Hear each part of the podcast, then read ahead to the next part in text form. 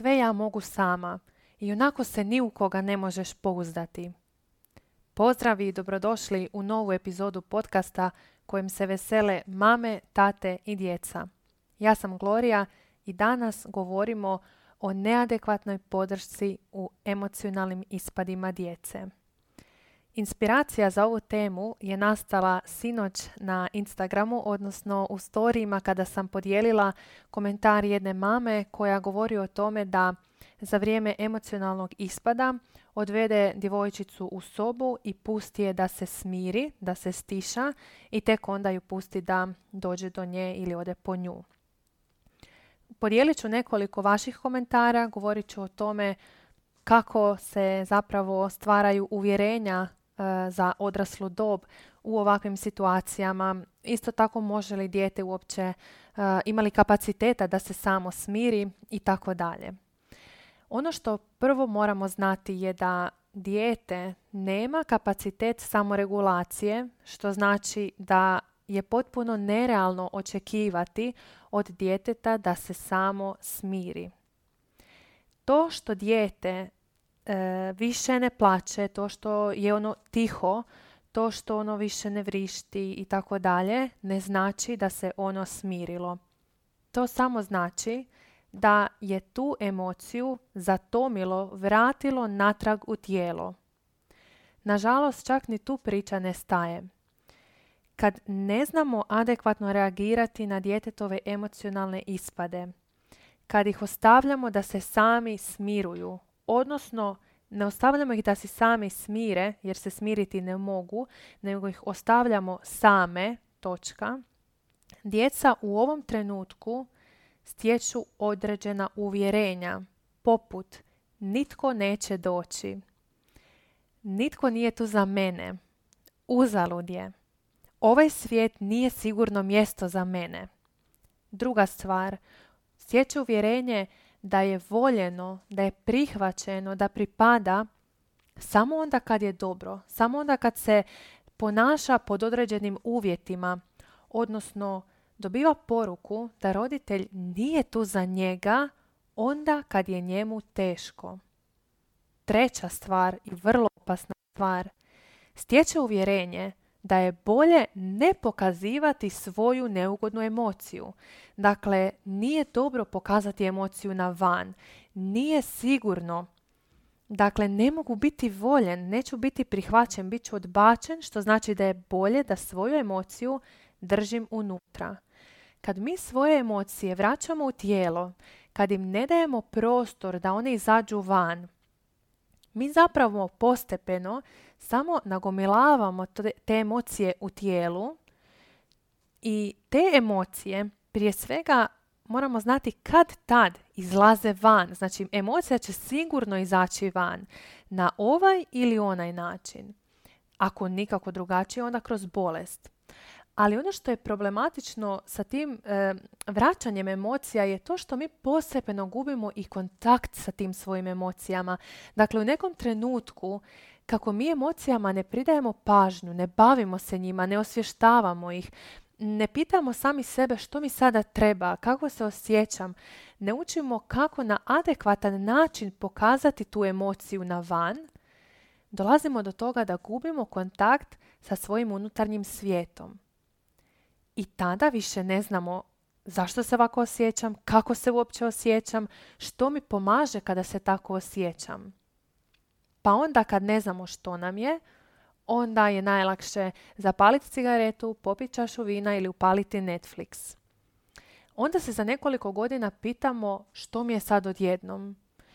Znači ja sam odjednom doživjela kao nekakav živčani slom ili kao nekakav ispad ili ja sam odjednom nešto. Nije to odjednom. To odjednom je zapravo nagomilavano godinama.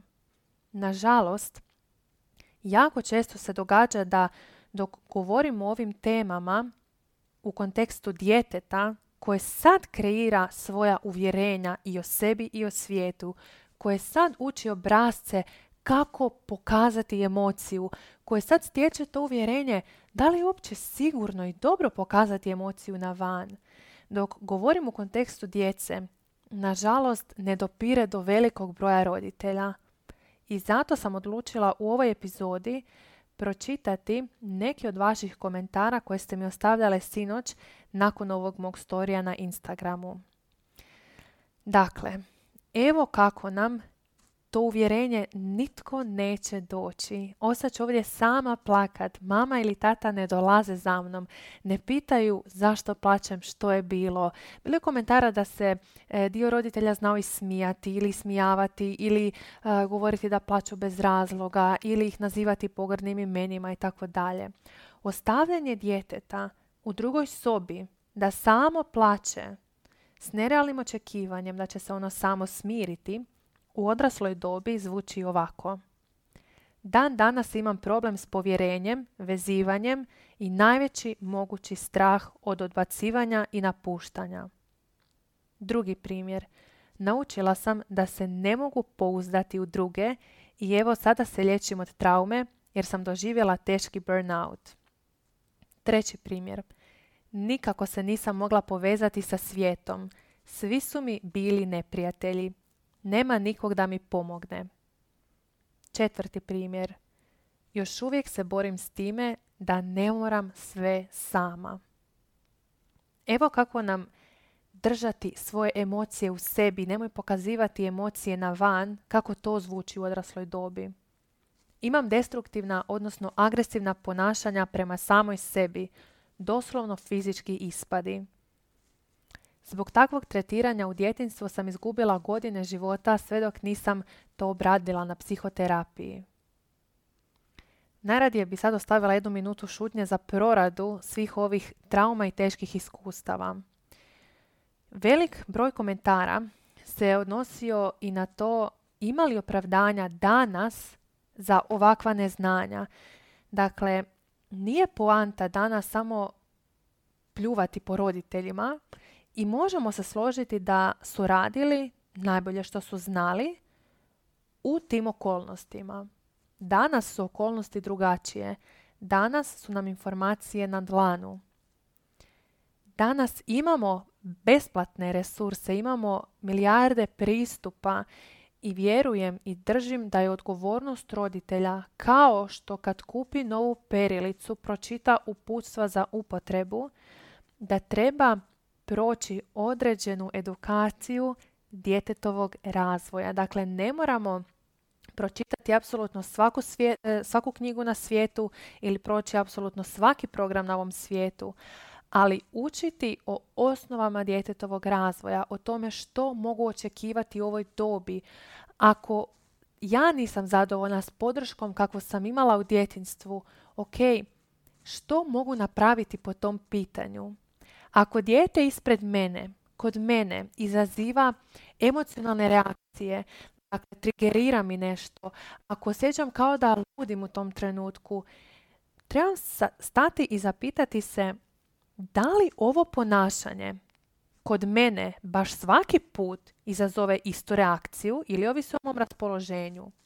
Da li ovo isto ponašanje kod svakoga od nas odraslih izaziva iste emocije, istu reakciju ili ja pod navodnicima podemonim, a osoba pored mene je opet pod navodnicima mrtva hladna, odnosno nju to ne dotiče. Razlika između osobe pored mene i mene su naša prethodna iskustva. Ova tema je definitivno prekompleksna da ju obradimo u samo jednoj podcast epizodi. Poanta ove podcast epizode je da osvijestimo da je podrška djetetovim emocijama nešto što ne završava samo u ovom trenutku, u ovom ispadu, u ovoj situaciji, nego nešto što obilježava dijete za cijeli život. Nama se danas čini da su to male stvari, da su to gluposti, da su to samo djeca, da je to samo eto, plaće radi običnog kamiončića, plaće radi obične bočice od vode, plaće radi nekakve pod navodnicima gluposti. Ali ono što je problematično sa tom trenutnom malom stvari je to što na temelju te male stvari dijete stječe velika uvjerenja, odnosno dugotrajna uvjerenja. Kakav sam ja, kakav je svijet oko mene. I tako u odrasloj dobi, kad odrastamo s ovim uvjerenjima da nitko neće doći, da nije sigurno pokazati svoju emociju, pogotovo neugodnu emociju, takve stvari danas izgledaju kao usamljenost, kao emocionalna nedostupnost partneru, kao burnout i tako dalje, tako dalje što smo mogli čuti kroz ove komentare. Svatko od nas se može okrenuti sebi i vidjeti pa kako se ja snalazim s emocijama, koliko dobro ja uopće čujem sebe, koliko dobro mogu raspoznati svoju emociju. Pa kako onda mogu učiti dijete o tome ako ja ne znam ni sama za sebe? Bilo je puno tih konkretnih pitanja kako djetetu dati takvo nešto ako mi nismo dobili i tome slično. Um, ovdje ću to sažeti na dvije ključne stvari. Prvo je prorada svojih iskustava, svoje pozadine, svoje prošlosti. Dakle, proraditi to što je bilo. Drugo je onda educiranje o tome kako sad to mogu pružiti djetetu kako je ispravno postupiti u emocionalnim ispadima i vrijeme je da osvijestimo da nije emocionalni ispad odnosno ne bi trebao biti jedini trenutak u kojem se mi bavimo emocijama. Dakle, jedna važna stvar koju ću podijeliti iz programa je da kad se mi ne bavimo emocijama, djeca uče da emocije nisu važne. Odnosno, uopće nemaju tu percepciju, dakle oni osjete emociju iznutra, ali ne znaju ni što je to, pa ne vide to, ne mogu to pipnuti, okusiti i tako dalje. Znači oni to osjete intenzivno iznutra i dalje ne znaju što s time, a osim toga ni razvojno nemaju kapacitete da bi znali i mogli s time regulirati, upravljati i tako dalje. I tu je ključna odgovornost roditelja. Moramo imati na umu da dijete svojim rođenjem ima pravo na svoj razvoj. Dakle, ne možemo roditi dijete koje već ima 30 godina, odrasla je osoba, zna regulirati svoju emociju i tako dalje. Regulacija je nešto što se događa, dakle, kombinacijom pod jedan razvoja, pod dva okoline, odnosno iskustava, odnosno toga kako, na koji način, koliko roditelj poučava dijete o emocijama i svojim primjerom i tako dalje i tako dalje, time se bavimo u programu. Dakle, ako želite proraditi svoja iskustva, svoje djetinstvo, svoje rane, moja osobna preporuka za to je psihoterapija.